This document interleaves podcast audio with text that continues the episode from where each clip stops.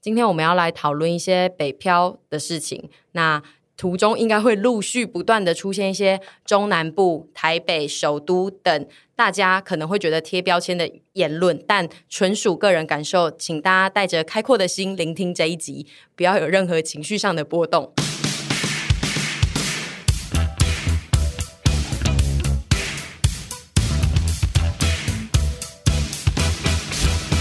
Hello, everybody！十月开始，除了我们自己家有非常多的庆祝活动以外，最近也因为双十、双十一活动，电商都开始进行促销。最近更是因为五倍券，陆续有超多品牌都推出了优惠活动。今天我们的财神就是我本人非常常去买银眼的宝岛眼镜公司。从小我的视力就非常的好，现在还是有一点二。但有一阵子呢，因为我非常着迷戴眼镜，所以我就硬要汉宗带我去配眼镜，他还因此发大飙。结果长大后，我就开始迷上当大眼妹，没近视我也要买零度放瞳。刚好宝岛眼镜鹰眼品牌真的很多，我就非常爱去那边购。我只要去一次，就可以买到我所有想要的品牌。宝岛眼镜推出了振兴方案超好康优惠活动，只要在活动期间，十月八号到十二月三十一号，前往宝岛眼镜实体门市消费，不限金额就可以获得总价值超过十万元包山包海振兴乐透包，数量有限，大家卡起外卖哦。乐透包内容除了有银眼镜片配镜叶黄素面膜等优惠以外，今年更特别推出配镜整副不限金额满千折百会员点数三倍送的活动，回馈给广大的消费者。而且他们还跟六十个大品牌异业合作，强达享食乐游购的联合折扣。我刚看了这本只要消费就能免费拿的乐透包，里面有超多的优惠。我们曾经住过的瑞穗天河入住就可以招待一位。六到十二岁的小朋友免费，然后 Uber，如果你是新会员，更可以折抵一百元。最吸引我的就是六星级按摩会馆满千折百的优惠，折抵无上限。和诗舒雅美容 SPA 体验课程居然可以折抵两千五百元，真的是粉划算。我最近非常需要桑一下，我现在就想去桑一下。而且周周抽 iPhone 十三，不论是在宝岛眼镜实体店面，或者是 iSmart 会员网站消费，都可以参加。不限次数，买一次就有一次抽奖机会。金价是叫阿萨利耶，好康赶紧报给朋友知，或者是你也可以好心帮亲友买，这样是不是又多了一次抽奖机会呢？如果你跟我一样也是隐形眼镜的爱好者，真的非常推荐大家去宝岛眼镜公司。我上次一次就买了十二盒。听完这集下班，如果刚好经过宝岛眼镜公司，不如就进去逛一下吧。最后，让我们再次感谢宝岛眼镜公司。对，紧张的要死，情绪不要有波动，这个也太严苛了吧。啊，不要有负面情绪的波动，不要有负面情绪的波动。对，哦，希望大希望大家这集听得开心。按耐，好痛苦哦。心电图都觉得很好笑，还要一直按耐。对，不能不能不能有波动。沈怡说不能有波动，就是要吃定心丸来听。对啊，我觉得就是不要有，我觉得就是我们，对我们自己就是一群八婆爱讲一些贴标签的话，不要有太多的就是。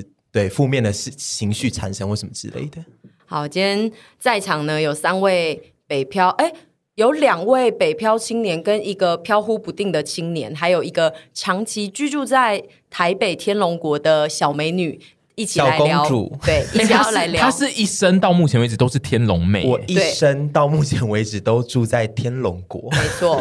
所以我们今天就是要来聊聊这些。而且老娘都住金华区，我是贫穷贵。公主，对，我是贫穷贵公主，贵公主，真的，我真的是 贫穷贵公主。大家以为我是什么家里超有钱？我确实住的区好像听起来都蛮有钱，可是我真的我就是一个平民。而且因为你被你被捕获的地区永远都是信义区，大家就会想说你就是每天逛信义区，你就是灰姑娘啊，每天都在那边工作啊。灰姑娘哎，我真的是。因为我之前北漂的时候，第一个住的房子是在信义区。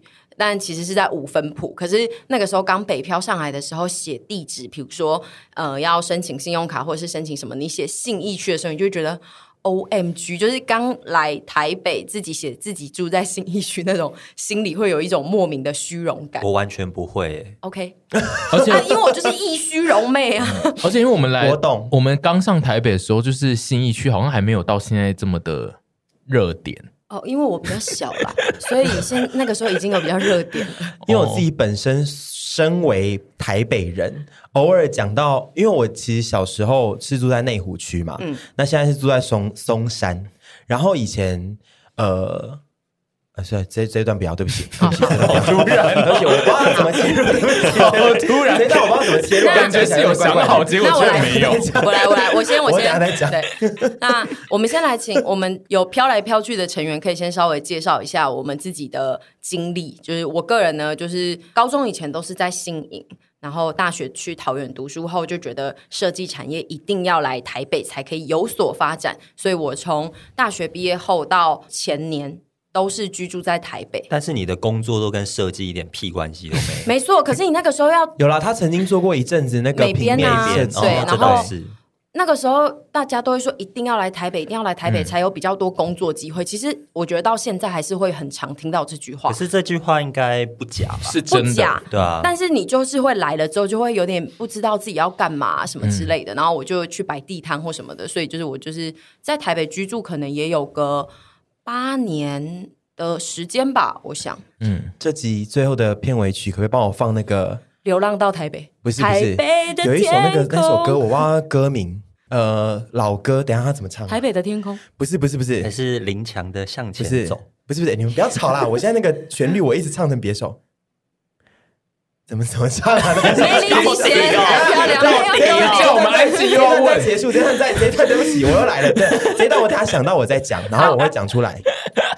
但如果你没想出来，就放台北的天空也可以吧？不行不行不行，我那一首非常经典，有很多台北的歌诶，可能要认真找一下。好，那换你。我们这一集是做北漂族的主题，是为什么？是因为其实我们的影片的主题常常就是在吃北部的小吃，当中就会引来很多就是北漂族的人会一直怀念一些南部的小吃，然后就会说我们应该也要多做一些中南部的食物，什么什么，反正就是因为我们居住的环地区的关系，我们比较常拍北部的东西，但其实我们大部分的成员有，呃，我们有一部分的成员都是来自中南部，我们的观众也其实有蛮大一部分的人是来自中南部，或是他就是现在现任的北漂族的学生或上班族，然后所以我觉得我们在某些成长的心境都会对台北有一些特殊的情感，然后那个情感可能有好有坏，然后我就觉得我们这一集可以讨论一下。好，然后我呃在高中以前在南台南，然后呃大学之后就到台北了，所以我来台北已经有啊好难算哦，很难算。你现在的年纪减掉二十二，你大学在新在淡水对不对？对，然后后来呃搬去板桥。就是这样子吗？古亭吧，哎，没有没有，我后来搬到古亭，然后后来才板桥，然后但是工作地点一直是在台北市。扣掉当兵，我应该来台北有大概十三四年吧，我猜。嗯，包含大学，对，包含大学。那凡呢？我的话是在台中出生，然后国小之后在花莲长大，然后高中毕业之后念大学是到彰化。大学毕业之后是回台中等当兵，然后在等当兵的那一年就没有当兵，然后 好细节，OK OK，要不要来台北了？之后来然后就对，然后就去台北工作了。然后你那时候来台北的时候是只身一人来寻找房子？对，我是自己一个人上来台北。我以为你说他是资深艺人。马士利，我好想要，好想要跟马士利同台哦！我真的很想跟马士利同台。你跟他应该会聊得很来。会。好，所以你是从等当兵完之后，然后上来台北。对，所以说我大概是二十三岁的时候上来台北。那现在的话，就是来台北应该北漂大概十年的经历。对，嗯，我本身就是一直在台北，从小到大。一直一直一直，我从来没有离开过台北。不会不会，我不会，我就是没有离开过。不是说我没有去过别的县市，但是就是我没有在，我没有在别的地方。我就是从小就在台北生活。哦，但你大学也是读台北的？对，没错，我从小到大。我那一天跟他去台南的时候，我有问他说：“其实你是不是一整个离开台北市、台北新北的时间加起来，好像应该是没有一年吧？”我说：“哦，对，我有在。”我有因为工作关系在台中跟台南，我都有各短暂居住过一个月这种东西，就是所以零零总总加起来没有一年 short stay，但是也不呃算 long stay，这样算 long stay 吗？一个月算算 long 对 stay，但是我并没有真的在那边就是落地生根的生活或什么之类的，所以对啊，我觉得。但你当兵也在台北，我当兵在新北，猛到，所以就是双北。但他有去嘉义受我没有任何事对不对？，我除了就是后来工作以及出去玩去外县市以外，我人生到对到我出来工作前，我没有任何事情是我要被迫离开嗯台双北的。对，好扯，天龙公主哎，真的，小公主哎，因为我那个时候大概在高中的时候，然后就会开始幻想自己要去哪里读大学。我就是只有一个想法，就是我要离开新营，然后我也不要在台南或高雄，我就是一定要来北部。然后那时候台中没有考虑吗？呃，填志愿的时候有，我那时候其实还蛮看学校的，然后我就填填填，然后填填之后，我放榜的时候我就上了名传，然后那时候我兴奋死了，我想说我要去士林了，因为那时候士林也是还很热闹的地方嘛，我爸就在旁边说。哎、欸，你填没？一根刚刚写的龟山呢？然后我想说，龟山在哪？我那个时候真的是晴天霹雳，想说，所以你不知道名传有两个学区，对，因为我就是那种白痴学生，会乱填志愿，嗯然后上了谁就去哪里，就是我也没差那种白痴男生，对，白痴暖男你那时候是白痴男生，对，然后 靠背啊，然后那时候我就上了名传之后我就来，然后来了之后就发现说哇。附近也没什么可以休闲娱乐的东西，因为我那时候以为台北就北区就是北部就会是一个非常热闹的地方，嗯，然后来了之后就是也在那边白白痴痴的过了四年，哦毕业后才体会到真正的台北的热闹。你中途你中途这一段算是呃假北漂，因为北漂到 桃园，我也是真的有漂到 桃园，然后对一般的北漂定义来说，就是到桃园并不算真北漂、啊，对。对，因为没有广泛天龙人的广泛的北漂定义是不是起码要到双北？应该就是天龙人的定义，就是台北以南都是南南部，所以就是对。不算真北部。我以前真的是这样子，对，所以所以就是他当初飘到桃园那四年，其实并不算真正定义上的北漂。对，但是那个时候就会开始认识到一些同学，然后就开始跟我说，他们以前高中在台北的时候都是过着怎样的生活，然后就渐渐的有比较了解台北一点。然后我中间都会一直被说，虽然说我知道我那个时候长得不怎么样，但是大家都会说，哎，你没有什么台南人的感觉。我的同学们，同学，你是不是很质疑他们？因为我自己也是觉得有吗？这样子，因为。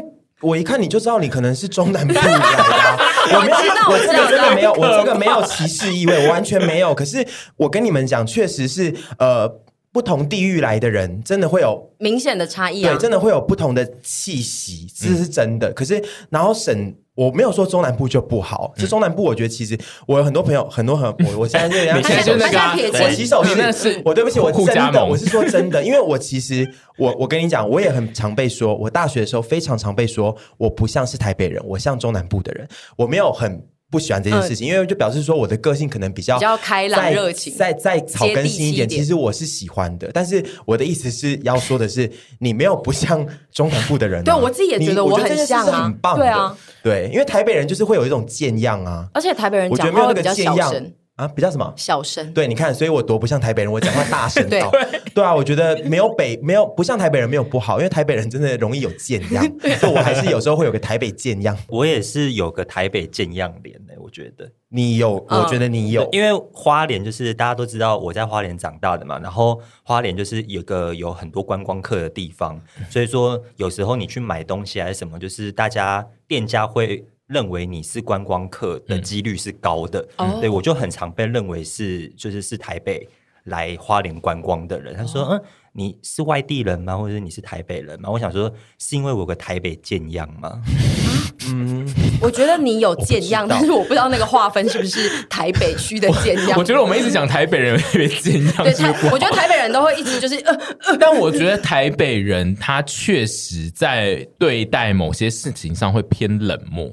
就是他们比较自己需要顾好自己，中南部人会一直觉得大家的事都是会比较有比较多的人会觉得大家的事可能都是我的事，我都会稍微要沾到一点的感觉。这个我有同感，嗯，所以我才会一直被说不像台北人，因为我的个性就是比较大神婆，大神。对，但是对，就是没有不好啊，就是对，我觉得没有没有完全没有没有什么好跟不好。我是觉得就是可能没有办法完全现在就是现在这个年代可能已经没有办法用见样来判断，但是但我觉得就是北部人他的确在某些生活的行为上他是。会让人感觉到他是北部人这样，然后但是这个有一个点是，如果你是一些就是已经北漂来很长一阵子的人，也有可能就是会被传染，会被同化，有一点被影响。就像你跟你的朋友相处久了，你可能讲话的口气、口吻都会被影响。我觉得这是非常有可能，这是会的，这是会的。那就到猪 PD 啊，你那时候从台南高中读完之后来台北，有没有什么想法？就是说我要来读台北学校吗？有像他一样吗？我觉得我跟我觉得是不是南部的？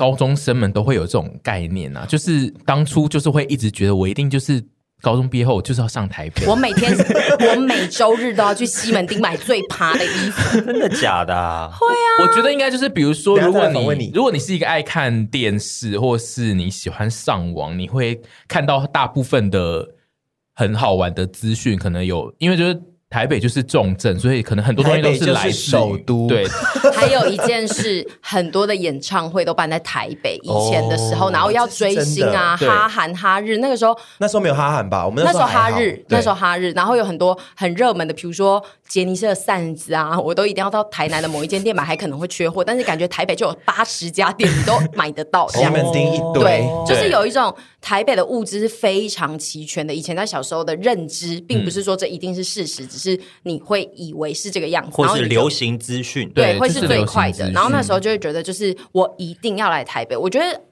有在爱流行、迷流行的人，可能就会来，因为一定会有分成我要去读最高学府，想来台北的人，跟我们这种。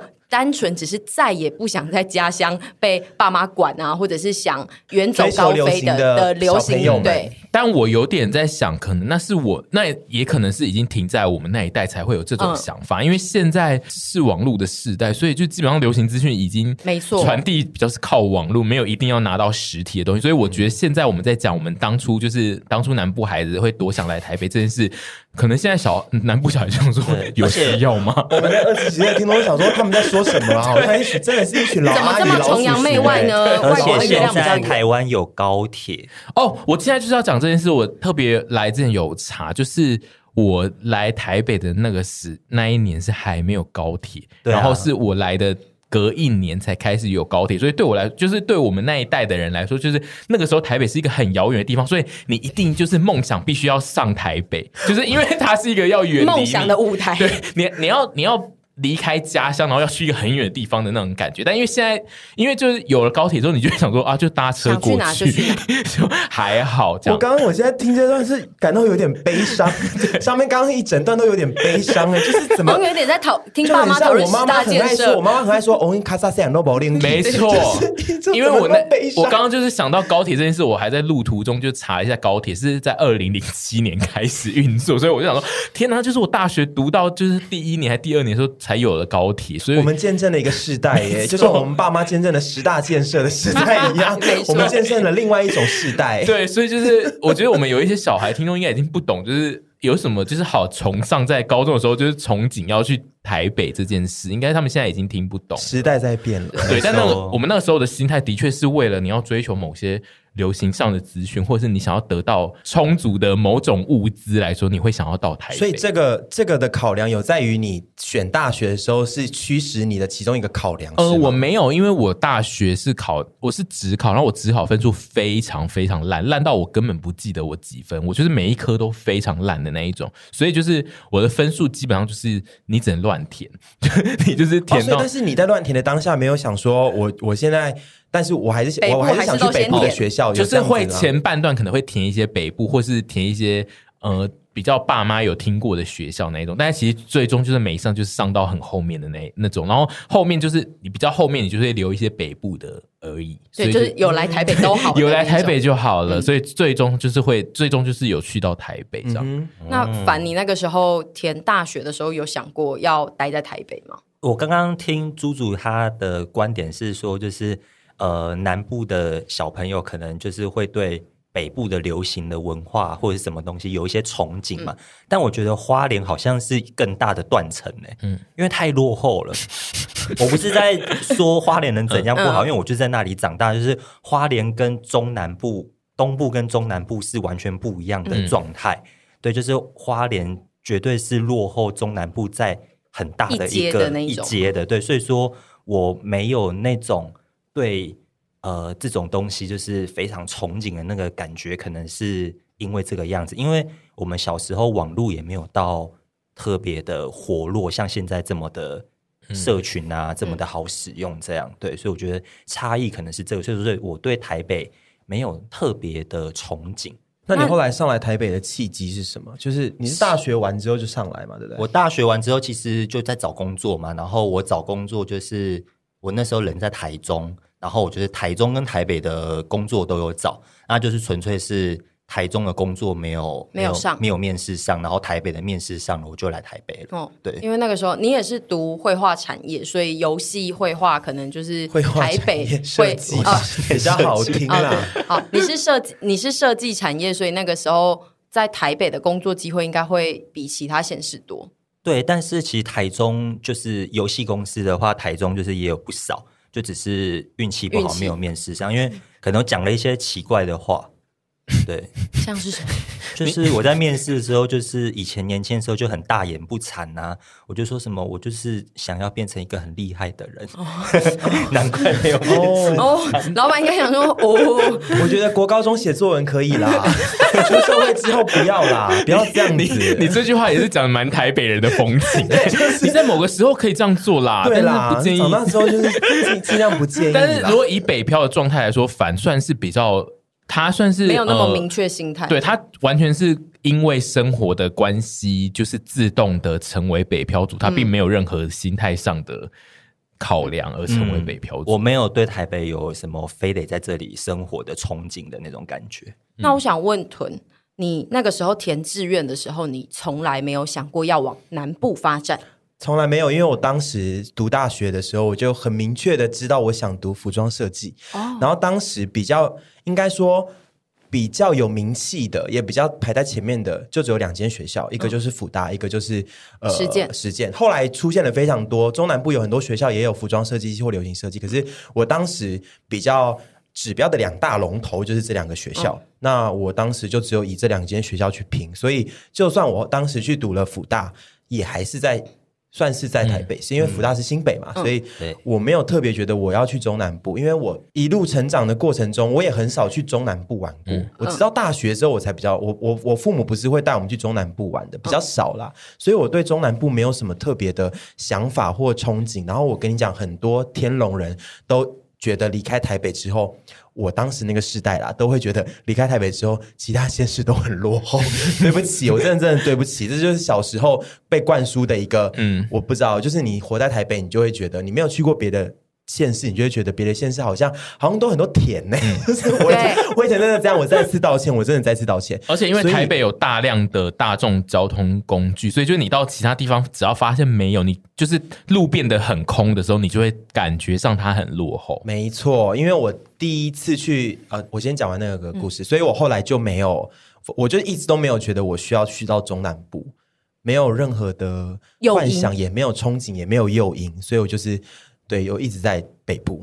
那你的同学们，你有听过你当时的高中同学有人在说“好想去南部读书”，有这种人吗？没有啊。好好，没有，我只是想确定一下，因为我们因为我的同学们，我的同学们就是也都是一些跟我对对对对思维差不多的台北人。我想说会不会有一两个啦？我觉得这个问题，我觉得这个问题还不错，因为就是因为我们的身边的同学都是我要来台北，对，因为中南部和台北部的高中生应该会有这个思思想上的断层。提问提问，可是。因为像你们就，嗯、因为像南部的或是东部各个地方的孩子们，他们想要离离开就是家乡的另一个原因，就是他可以跟家人就是分开、嗯、分开一点。对，就是难道北部人没有想要就是可能就是离开家里，或者说跟家里的人就是有一点距离？他们可以住宿啊。我跟你讲哦，只有只有只会有一个差别是，我自己这都是这现在都是我自己身边的，嗯、我观察到我身边朋友的例子，嗯，没有。不太有人是说我想要远离家人，所以我要去读中南部学校，而是我就是考上了中南部学校，所以哦，我可以远离家人了，你知道吗？我懂那个差异，就是也是会有人想远离家人，可是并不是，可能是因为我一路以来都是一些主打升学走向的，像我高中也是主打就是、嗯、哦，大家要好好读书、好好升学的普通高中，嗯、所以大家只会以学校为主。而不会有个人的欲望是说，我现在要离开中南部，我我我我现在要离开台北去中南部，就没有这样子。除非你考到中南部的学校，就会觉得哦，哎，我可以去，我可以去玩玩看的什么之类。但是如果留在台北，也没有什么，我不知道是不是台北小孩比较，因为你比较没有这种想法。你周你周遭那一些就是从高中认识的朋友，他们大部分在呃大学之后也还是都在台，如果读台北的大学，他们都住在家里嘛。对啊，Oh my god！因为我自己觉得，就这件事还算有一点落差，因为、啊、因为我们当初的确就是在考大学的时候，我们那边的小孩真的都会想说，不管怎样，我就是要离开家乡，对，因为我们就是要变成一个独立的大人了。我不得不说，我觉得蛮大部分的台北小孩有时候真的蛮像温室里的花朵，哦、所以说确实会比较妈宝一点，我不会主动去追求说。我这样讲会不会被很多人说我贴标签呐？没有，你就说你自己的生活圈。我自己的感觉是不会主动去追求说我要去外县市去做一些什么，嗯、就是比如说独立生活或什么之类，而是说哦，如果我被迫去，那我也会觉得很有趣。可是我不会自己去争追求说，哎，我现在要来中南部闯闯什么之类的。对，不过我觉得这我觉得这算是合理的，嗯、因为就是就跟那个。不是只有学，呃，不是只有学生，就是比如说台北双双北一直就是各种的资源都是最丰富的状态之下，本来就是生活在这个环境里面的人，你不会特别想要去争取其他地方的资源，因为你资源就是最好的。没错，因为我们就是处在一个比较不匮乏的状态了，所以不会觉得哦，别的县市有我得不到的东西，而我要去做这件事情。所以我自己觉得，就是北部的学生他们会比较没有这种想法，其实算是很合理的，因为。就是他的资源一直就是很很最好的，但是我会想要问一下，因为这是我们当年在做在当高中生跟大学生时候的想法，嗯，可是我不知道在近几年，呃，比如说台中、台南、嘉义、高雄县市的观光或者是什么东西开始发展之后，嗯，会不会开始有台北的高中生会对去别的县市开始产生一个比较大的兴趣？嗯，因为其他县市也相对的开始有。不同风情的热闹程度，如果你是刚好是有高中生，也可以跟我们分享。对，我觉得我觉得会有诶、欸，会比以前多。我觉得有。对啊，就是因为时代在推进，嗯、所以可能大家的心境也会有点不同。比如说爱吃小吃的高中生，他可能就会看很多影片，然后就发现哦，高雄跟台中感觉小吃超多，我就想要大学在那边读，嗯、也有可能就可以一直猛吃这样。没错，我觉得应该现在小孩会有比较多这种看法。嗯，对，所以就可以，他们可以留言告诉我们。他他有可能网恋了一个台中小哥，然后就想说我要去台中找他，然后展开我的大学辣妹生活，这样子也有可能。然后就玩骗高中小哥，还 在台中小哥不是高中这类的，就是说，我觉得网络这些事情全部都一定有影响。嗯，我们这一集基本上就是一个也是老人在画当年的 对，又是因为就是我们当初的心境，基本上拿到现在来看，应该都是有点怪的。过去，我想到我那首歌了。我们最后这一集 KKBOX 会放《孤女的愿望》。谁呀？就梦做残呢？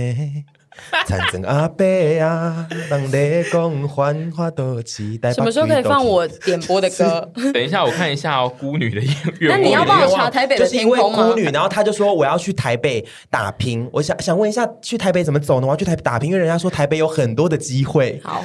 就是孤女的愿望，还真的有诶，是蔡琴唱的哦，他有唱过，但是原唱不是他，请放这首，我非常喜欢。他就是想要来台北，哎，原唱是陈小云吗？是不是？哎，我记得是更老的人，原唱最早的原唱，小朋友都不知道这些人是谁。孤女的愿望，我非常喜欢这首歌。我想先问你们三个，来北漂之后有没有发现说，哎，其实台北或甚至双北好了。跟你们想象中以前想要来的地方是有出入吗？跟你们想象、嗯、实际跟想象有没有什么出入？会拆成两个，就一个是你来台北读大学，然后跟你来台北是出社会。我自己觉得他两个个看法可能会不太一样，因为如果你是来台北读大读，就是来就学，然后你是属于家里还是会给你钱，然后看看别的。城市的状态的话，那个状态之下，你看着台北可能就会有点像你当初想象的那个样子。它就是一个资源很丰富，然后它你在这边的朋友就是可以每天去不同的地方玩，然后你可以搭很多车，你可以搭车到很多不同的地方都好方便，然后都可以很很轻松的玩到不同的点。就是可能概念上你就会觉得哦，你来到了你当初想象那个那个繁华，对，就是很繁华然后又方便的那个地方。但如果你是是一个来台北出社会的人，我自己觉得你想象破灭的。状态会比较有可能出现，就是要选择来台北就业的人，他一定比如说他的产业比较容易在台北发展，或是他觉得台北的起薪比较高。通常呢，你抱着这种想象来到这边的时候呢，就他的薪水并不会高到让你就是可以活得很好，然后房价也是就是高到你绝对不可能买得起房子，再加上他的生活的开销绝对会远远超过。你原本的那个城市的时候，你就会觉得啊，在生活上还是非常非常的困苦的时候，你可能就会对台北当初那个给你很多梦想那个城市，你会梦想破灭。所以我觉得，对，所以我是觉得，就是如果你来的状态是就业或就学，会造成心态上不同的变化。我来台北算是就业，直接就业，然后我印象中最深的就是以前。大学的时候最喜欢说，一定要以后一定要来台北，除了工作机会以外，还有就是台北最常容易办展。然后我们这些读设计的，就是要一直去看展，一直去看展。然后最后我就会发现说，我根本就没在看展，就办那么多展，一堆展，一堆展，我都没在看。但是展干我屁事，我在那边梦幻台北有一堆展干嘛？你美食展吧你？对，我就想说猛去美食展吧。对，我也是啊。那些什么华山、松烟，我都只进去陪大家走一走。应该说偶尔还是会去，可是其实他不是生活重心，我觉得我们都不是那么附庸风雅的人，所以就是。真的那么多展，其实有时候想要跟我们真的没想要去逛夜市，更想逛夜市啦，对不起啦。但是其实刚猪讲的就是，你来台北之后，你就会发现你的生活费，就是以前妈妈们都会说什么哦，你来台北东西就都很贵很贵。那时候只是会觉得，反正我以后来台北赚钱，赚台北的钱，然后就可以负担台北的一切啊。然后当你发现说你来台北还要租屋的时候，你就会想说，嗯。好想回家给妈妈养，我也不想洗衣服，洗衣精也要自己买，卫生纸也要自己买，垃圾袋也要自己买的时候。哦，对，台北还要买垃圾袋，对，因为只有台北要买垃圾。这件事情，我当时 你去年才发现吧？不是去年，没有没有，再更早一点，但是也是这几年，我发现说，哎，外县市没有用专用垃圾袋。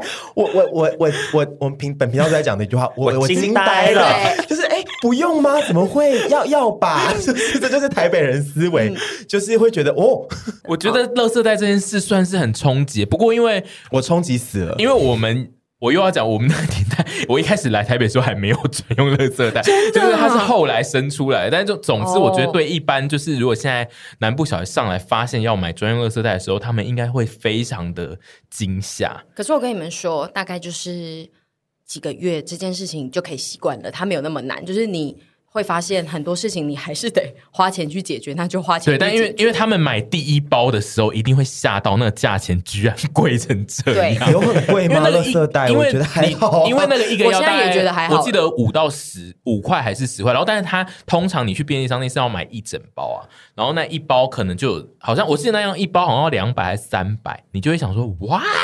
可是我觉得另花一笔费用到垃圾，因为你以前在家，你你你以前在中南部，你可能在小北百货买一一串只要十元，但你在这里可以到一个月，而且那一串可以到超久，但是你来这里的可能十包你就要花两三百。而且我觉得最最最最难控制的是，我每次到离开台北前，我永远都抓不到我到底该买多大的大小。你第一次去，他就会跟你说你要几公升的。然后我就想说什么几公升，什么几公升，可能可以买个两次就驾轻就熟。然后我就会开始喊一些数字哦，而且他就说，我就说，哎，有没有那个三十几的？他说，呃，三十几跟二十几，你要哪一个？然后你就要又在那边犹豫很久。嗯、我觉得这件事情大家可以来台北体验看看。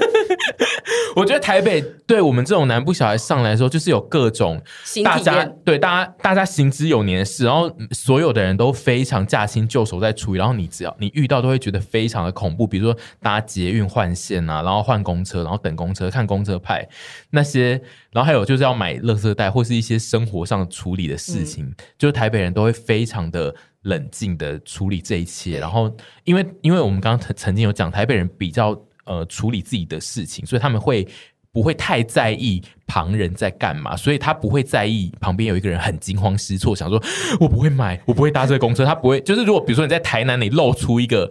嗯，我看一下那个公车站牌，哦，好像看不太懂。你只要露出这个表情，就会有旁边人说：“你不要垮吗？” 就就会有人要帮你看要去哪。但如果台台北人绝对不会管一个在那边看公车站牌的人，这这把台北人讲的太冷酷无情了。可是我来台北之后，我也不会去管。对，因为我真的不会管，就是除非他自己来问我。其实我觉得这是个性，嗯，就是。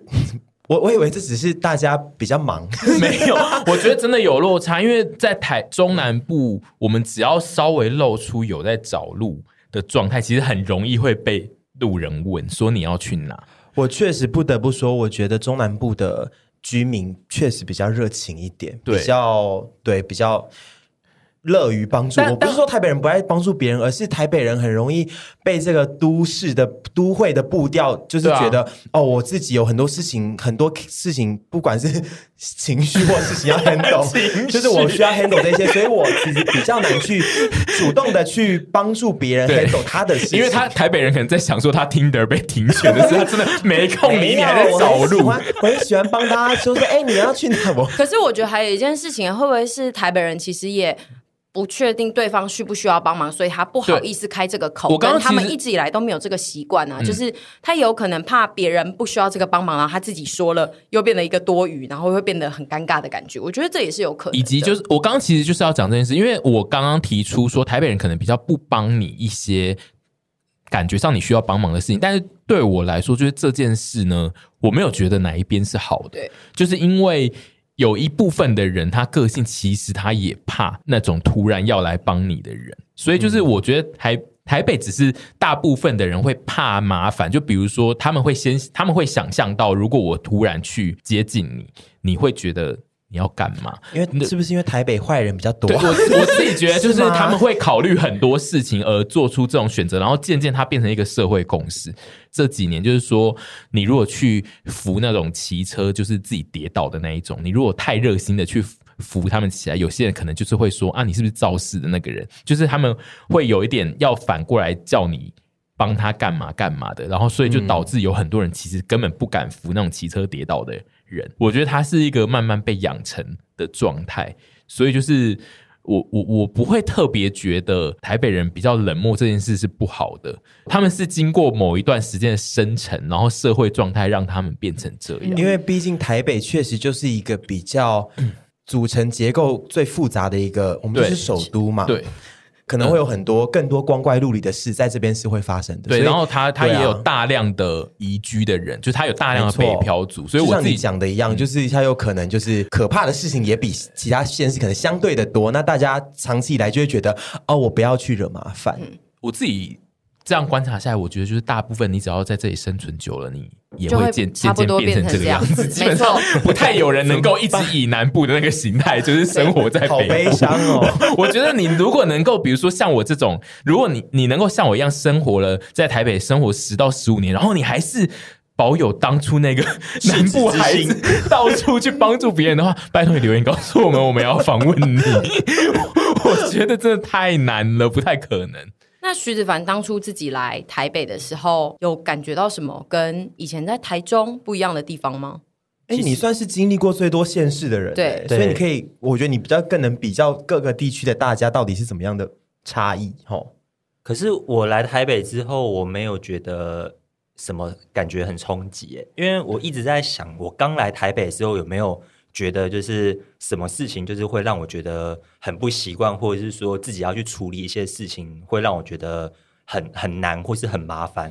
我发现发觉好像还好诶，因为我好像本身就是一个蛮生活蛮简单的人，嗯，对，所以说就是各种状态就是不会太影响到我。我觉得，嗯，还是说你就是本来对台北没有太大的期许跟期待，所以你并没有像我们这种这么大的落差跟、嗯。嗯我们这些观察，对，对这个期待落差，我觉得是有差、嗯，因为冲击就是要有一些期待才会发生啊。对，他如果是一个没有期待，他就是纯粹平移来这边做事的话，我是觉得他应该是比较没有。而且他就是一心只是我来工作，对、嗯、对。对。而且我也不觉得，像我在台中、在花莲，然后也在彰化生活过，我真的有让我觉得就是比较热情的人只有彰化人。嗯，对，就是在花莲跟在台中，我都不觉得他们跟台北人有什么差别。真的假的？花莲也一样哦。那另外两位，我特别觉得。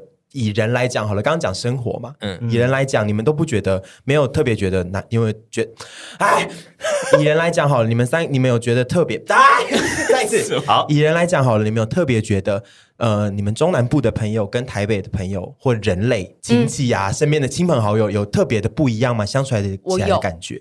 大学的时候呢，一定也会有比较热情跟比较活泼的大学同学嘛。那让我觉得最最最最台北人的。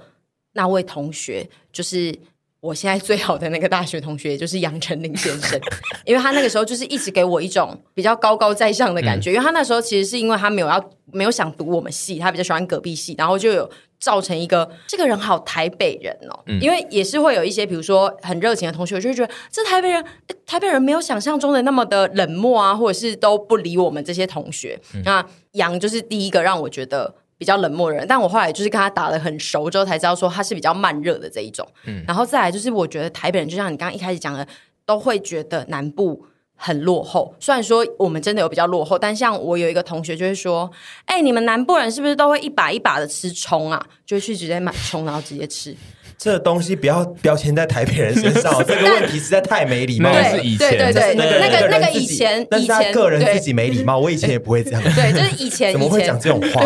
然后还有也会问说，哎，你们那里有公车吗？呃，这都是发生在二零。一零左右，十几年前的事情，就是以前。我觉得这两件事，这两个问题是两个层次，怎么会有人说，哎、你们是不是都成把成把吃葱？对那就是白痴。嗯，但我觉得大众交通这件事是真的很明显的差异，异就是我们南部人上来就会非常非常的觉得。这里的就是公车跟捷运都很离谱，然后所以我们会对这个、这个的反应非常的大。然后台北人可能就会想说：哇，他们反应都这么大，他们家他们的那个地方就是没有公车，嗯，就是他他可能想象就会这样问。所以他以后如果比如说你想要邀他们一起来台南玩，他们就会说：可是台南有公车吗？这样子问你。但是他他可能下意识的这个问法，他并不是真的就是觉得你们落后到死，他只是当初看到你曾经很兴奋的在讲台。北的公车跟捷运的时候，他可能有一个想象，因为我当初有说出我是到大学才搭过公车，因为在以前台南新营，你去哪你几乎都会骑脚踏车，或是爸妈在，嗯、甚至是你之后可以骑机车之后，很多地方你就连去巷口的杂货店，你都会骑机车，嗯、对啊，任何距离那。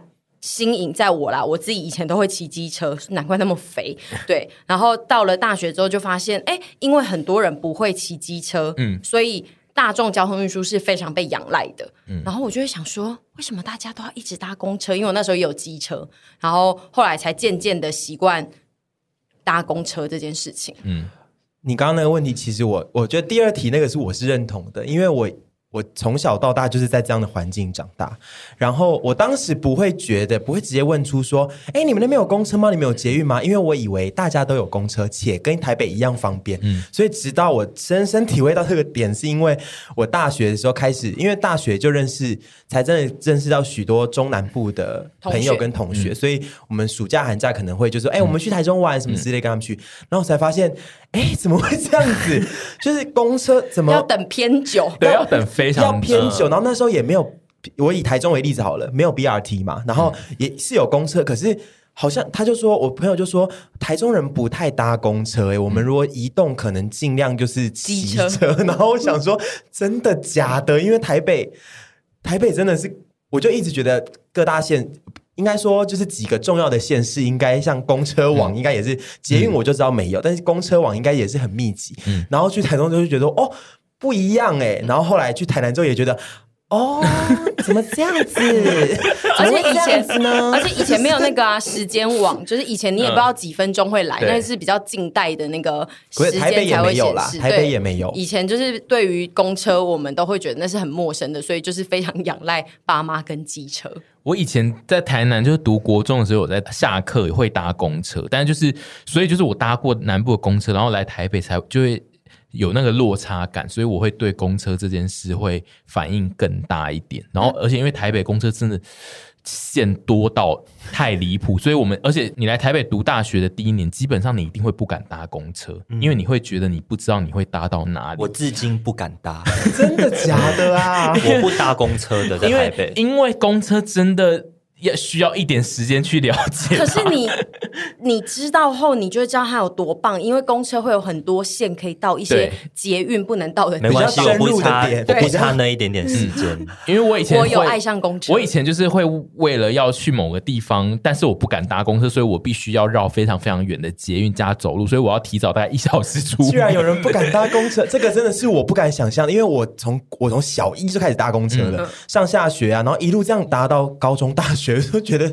公车就是 就是我的我的我的血液、啊。我跟你说，你们 你们现在就访问中南部的人，到现在一定有非常多人都一模一样，他们绝对不会搭公车。我觉得可是台中有 BRT 那一些的，就是真的 不一样。台北公车真的完全不一样。然后因为我爸妈来，就是我现在也会，他们就是都会自己说啊，我们要去哪一个地方，你不用管我们。然后我就会说哦，那那里就是搭哪一台公车。然后我爸就会说哦，不用啊，我就转捷运过去。我就说捷运要三倍的时间，他就说没关系。啊！我就是看那个捷运线，我就是想也想要看一下，就是那一台捷运线，我想要坐坐看。单纯只是他怕公车，对，但我就会说跟我一样，我就会说你是不是怕坐公车？然后，所以我后来就是会跟他讲说，你就坐到哪一条捷运站，然后去找那个。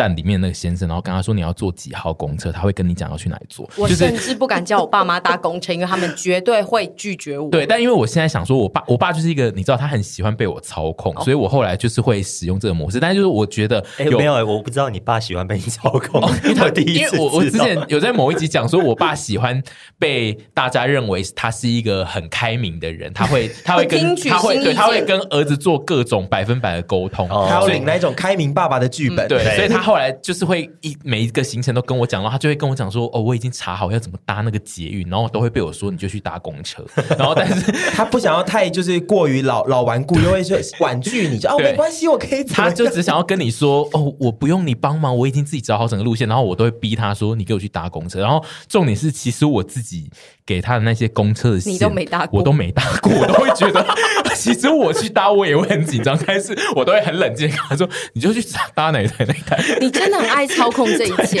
但总之就是，我只想要提出，就是现在还是我个人觉得呢，如果百分之百里面 百分之百的中南部人，大概有百分之七十五的人来台北是不敢这样随便搭公车的。真的假的？对，他们一定都会觉得会搭到一些奇怪的地方，他没有办法控制。因为我有一个感觉是，就算我去台中好了，我如果台中有别的交通选择方式，我也不一定会选。公车的原因是因为不知道为什么我会觉得公车有一种特别 for 在地居民的感觉，嗯、就是那种只有在在地居民才可以很了解说这台线就是要去哪，这台线就是要去哪的那种感觉，所以会让我有点不敢踏上去。然后一踏上去之后，如果我又觉得整车的人都是。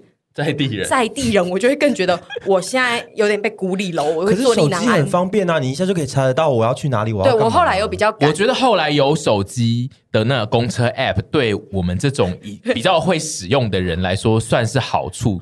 但是就是其他的人还是会非常的可怕，而且尤其我们那个年代，我们上来台北读大学那个年代还没有公车 App 的时候，我觉得我们刚开始学搭公车，刚开始学三轮车，刚开始学搭公车，其实学会了搭几条线之后，然后你突然就会想说有一点信心去搭别的。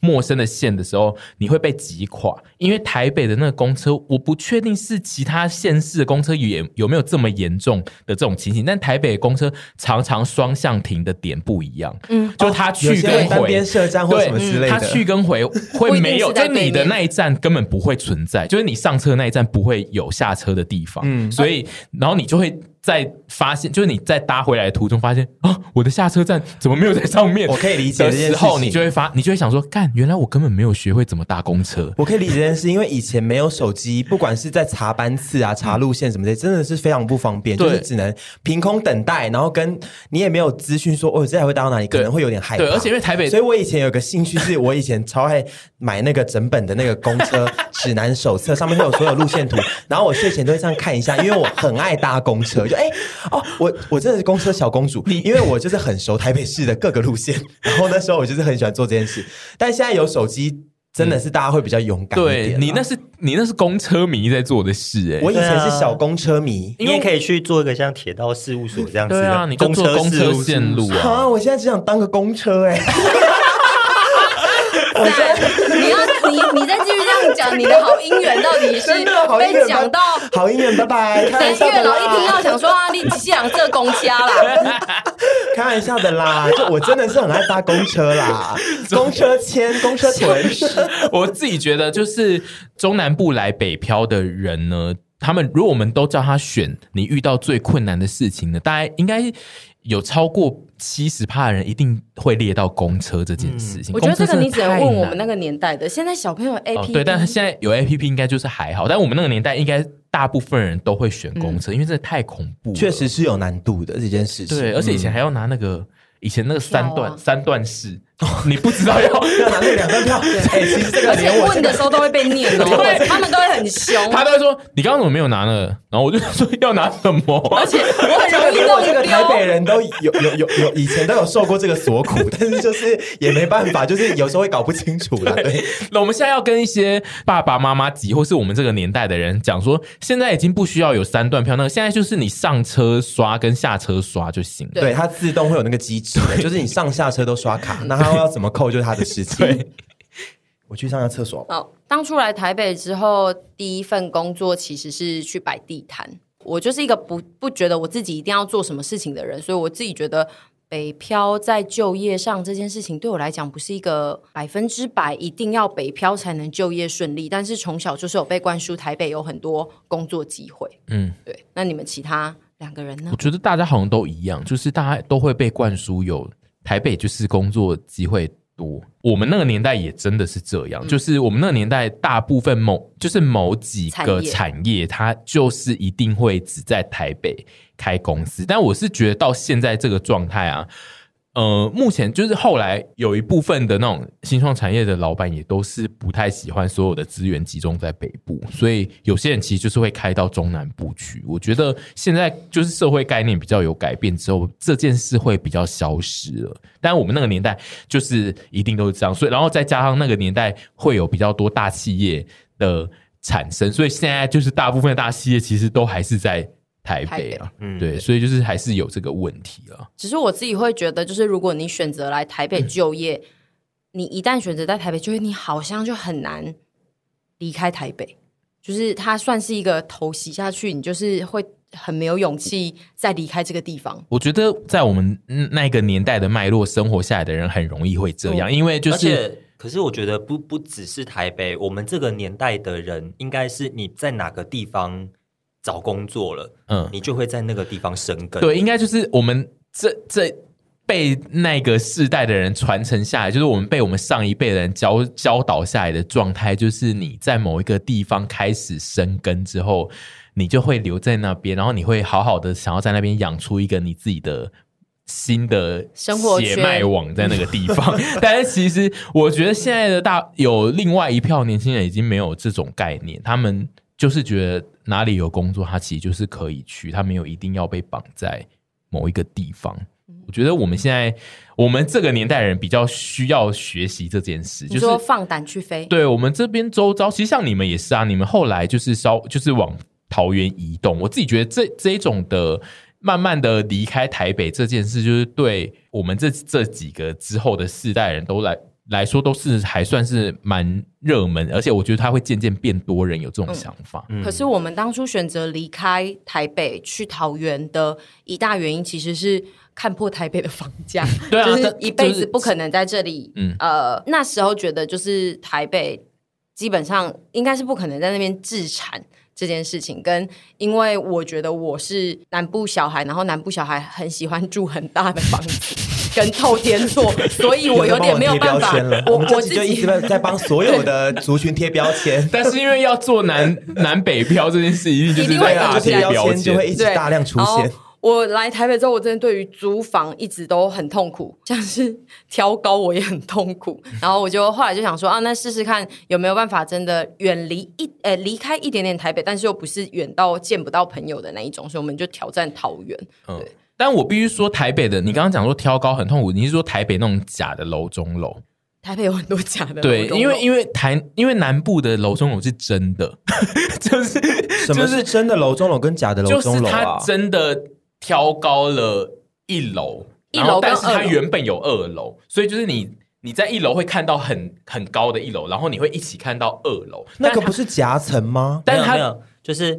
他们的楼中楼是一楼真的看得到，对他们，他们是真的有那个原本就是一间透天厝里面，它的透天错的一二楼，他只是把它做成，就是你一楼也看到二楼，就是我们南部以前的楼中楼都是这个概念，但是因为来台北，就是它其实就是一楼，但是它把它在上面会有一个扁扁的，这个才是夹层，然后他会告诉你说那个是楼中楼，我这个是楼中楼，然后我们、哦、所以就是台北人喜欢把夹层讲成我是楼中楼，他说他有两楼，或是他是有楼楼中楼这种概念，然后我们去看就想那不是楼中，那不是一个仓库吗？就是夹层这样子 哦。对，然后这样子，我我自己是到台北就是上学，然后发现有人住在那种房子之后，然后因为他们都会说啊，我房间在二楼啦，我等一下就是。我就是他，比如说我们去住他们家，他就说我房间在二楼啊，你们可以睡一楼。然后我们去的时候就会想说，那个不是二楼，就是客厅，然后二楼是一个小小的空间，那是一点五楼，那个不是你刚刚放上去的板子吗？而且那个我都会觉得他们怎么能接受？因为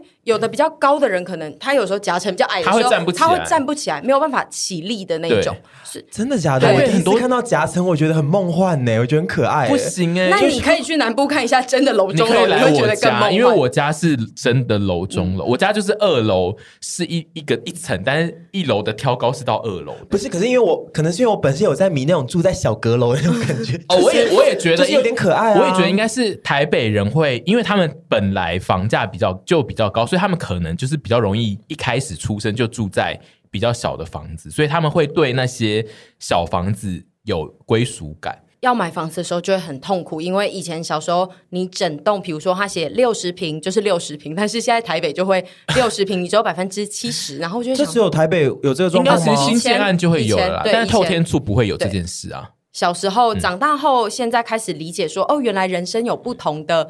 房型跟受案建建案的时候，你就会觉得哇，你的世界渐渐的在学习到新的东西，然后就会被击垮。我自己觉得楼中楼这件事是最明显的，因为就是南中南部的楼中真的比较不会长 这种模夹层，对，因为那个就是一块板子。因为刘安宇昨天也传一个，哎，你对楼中楼有兴趣吗？然后传过来我就说，哦，我不看台北楼中楼。可是台北也有真正的楼中楼，一定有中中真正的楼中楼，只有富豪才对，就是真正的楼中楼，我们绝对买不起。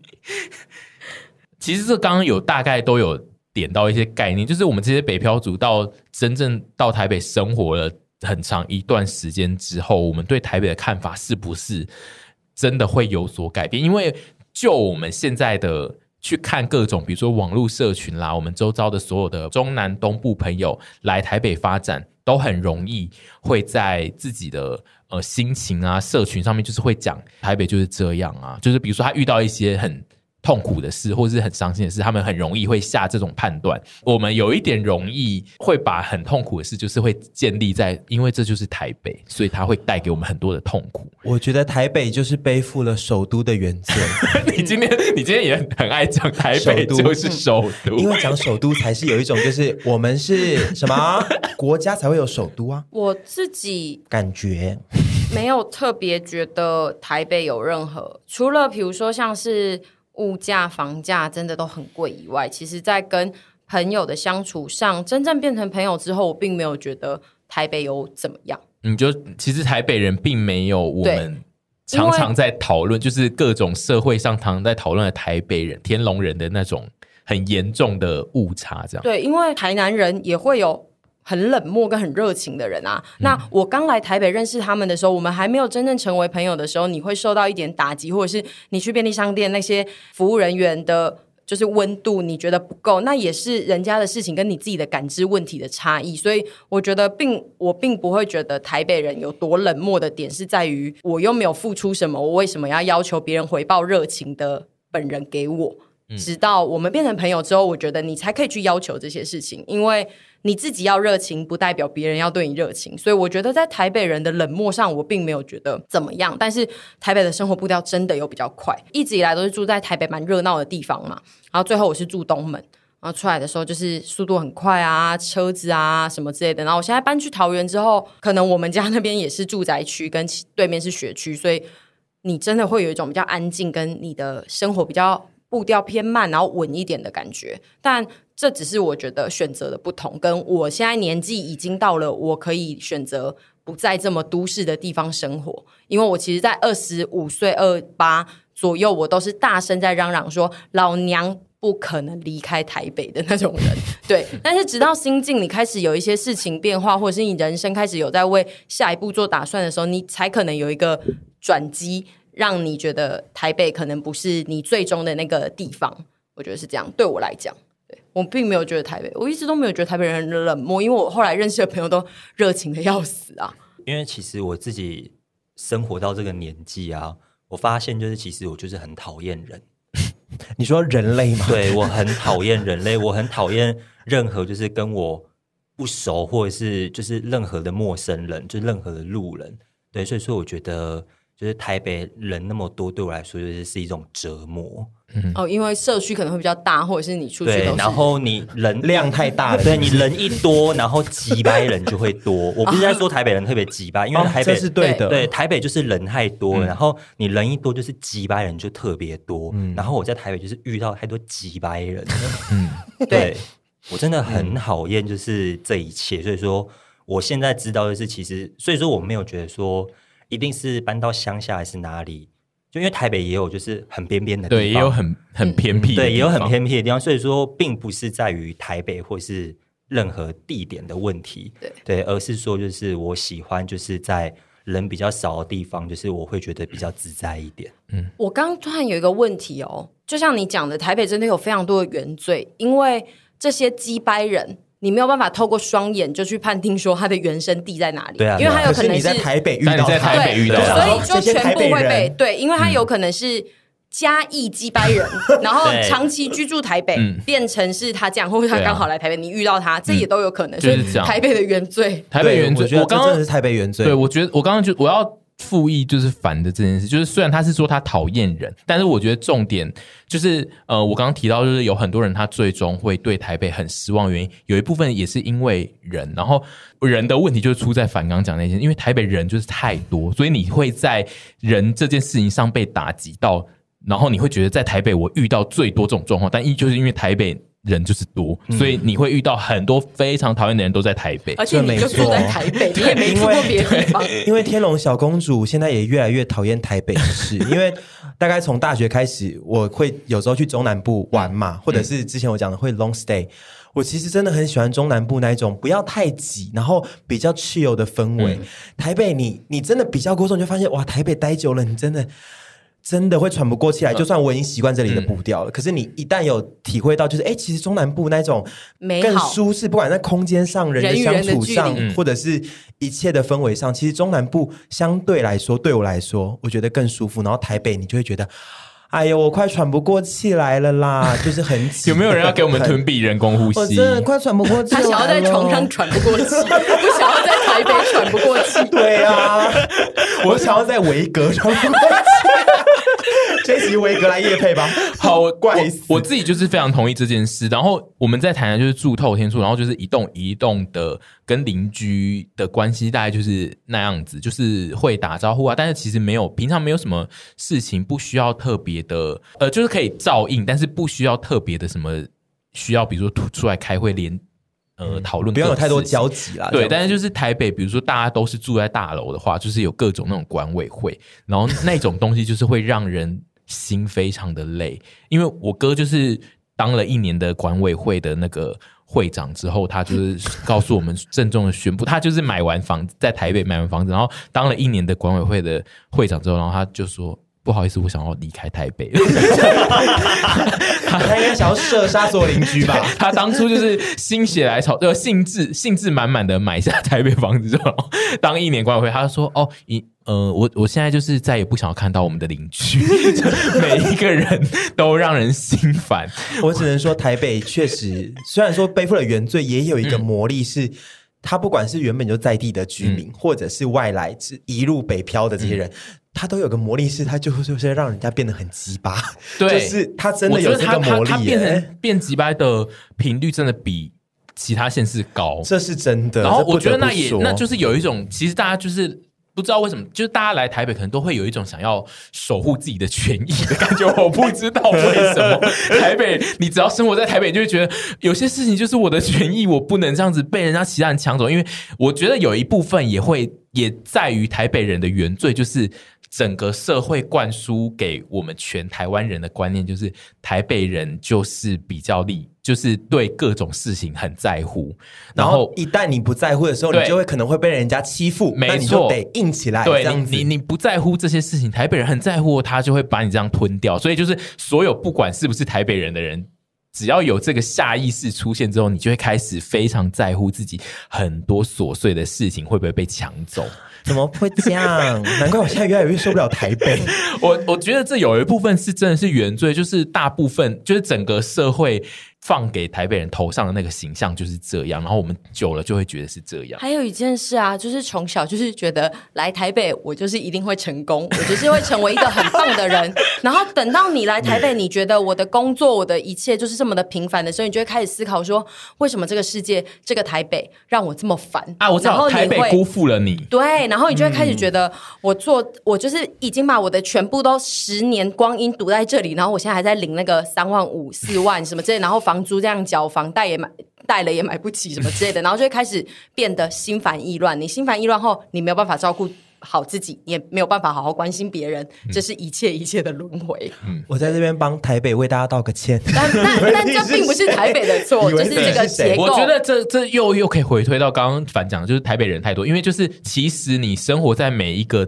城市人可能都会有刚刚沈讲那个想法，就是你都会觉得那个城市辜负了你自己，但是因为台北人就是最多，所以会有这个想法。嗯、台北辜负我的人，这个想法的人就会最多，你就会看到上呃台面上看到最多人会讲出这句话。没错，因为我相信各个大城市应该都是会有这样子的原罪。对，对，没错。好了，那我们要给对北漂憧憬的弟妹们有什么建议吗？我觉得。繁华东西名，如果你来了，你就是接受它。那如果你发现你在台北没有办法拥有你自己想要的东西，你就可以换个城市。我知道要换城市很难，所以大家如果在前一两年想换，就赶快换，因为你越到后面，你会越生根在这个地方。其实你之后会真的很难一鼓作气的去离开你在居住地所拥有的一切。住在什么地方，就是我觉得可能还是回归你的个性吧。对，你如果自己觉得自己是能够对很多事情的接受度比较高的话，我觉得住在大城市的话，应该是不会有什么事情难得倒你。对，嗯、但是因为像我是一个就是。呃，心胸非常狭窄的人，对，就是人家只要有一点点就是惹到我，我就会觉得很不爽，对，所以说我就是不想要跟很多人有任何的接触。为什么听起来很像一个中部八加九在讲？对啊，人家只要惹到我就会很不爽，啊、你就要砍他嘛？有有仇必报，什么意思啊？这一段？那其实是一个很虚弱的阿西在讲话，啊、阿西在那边讲一些流氓的台词。对啦，就是像如果你就是觉得自己很容易受伤的话，那就是可能就是来大城市的话，就会让你很受伤。我觉得。那朱雷，我觉得应该现在这个状态也比较多人也也都是这个状态了。就是我比较希望不要再有太多我们那个年代那种对北漂那么憧憬的心情出现。想就是就是真的每一个城市它都有会，就是它都有可能帮助你成长的地方，所以就是。你不用特别去想对于单一个城市的太好的憧憬，就是因为你只要抱着过量的期望，对你来说后面会遇到冲击就是会一样大。因为整个人生来看的话呢，就是出社会这件事情，不管怎样，除非你就是一个超厉害的富二代，但是基本上也还是有问题啊。反正就是只要出社会这件事，一定都会。对你带来巨大的冲击，就是不管你在哪个城市，你的冲击都会非常大，你都会发现你自己远远没有你想象中的那么厉害，跟你可以这么顺利的做每一件事情。就是出社会，它就是会激发你很多人生的信心。所以就是你只需要就是选好一个城市，然后准备在那个城市就是。准备好迎接你即将被击垮的信心，因为到台南有可能会被击垮。对，总之就是你先找好一个就是比较舒适的环境，它不一定是台北，因为台北可能就是台北可能就是资源丰富，比如说你要去哪里玩都比较方便，可以就不用一直骑车，可以搭车就到。但是台北的问题可能就是东西很贵。那比如说你如果在台南准备要迎接这个冲击的话，就是台南会有很多很好吃的东西，但台南可能就大众运输运输比较不方便这一类，然后会很容易变胖。对对，就是每一个城市。是，你可以列出它的优缺点，然后决定你台北很多肥皂，好不好？你列出优缺点，选好一个城市，然后就在那个城市准备迎接你自己就是出社会的冲击，我觉得就可以了，不用特别对台北有太多邪恶或是美好的想象。那台北小公子有啊，小公主，小公主有要对他说什么？我觉得我对台北，从这边这样生活了三十一年，要三十二年，我觉得就是又爱又恨。嗯嗯，那我分不清楚爱比较多还是恨比较多，我觉得是并存的。嗯，因为对啊，我觉得接触过其他县市之后，就会发现其他县市有非常多我喜欢的地方。嗯，是台北没有。没有，台北不是一个绝对性好的地方，嗯嗯、不用对这边存在太多幻想。我们刚刚都有讲到，现在的世代，台北北漂这件事情并不是唯一的选择，嗯、不是说你北漂就一定会成功，就一定可以得到非常多机会，没有这件事情，全台湾都有非常多机会，端看你人生的选择。觉得还有一个点啦，就是因为如果像我们都已经是北漂待在这里很久的人的话，这就有点像我们小时候很想逃离。台南的那种心情，你在一个地方待久了，你就是会想觉得哦，别的地方很好。那你去别的地方待个两三天，你就觉得哇，这里真的很好，是我想要的。但你也不一定，你真的搬过去之后，那会是你想要的。我觉得大家就是得在这种状态下，不断的去摸索你自己要什么东西。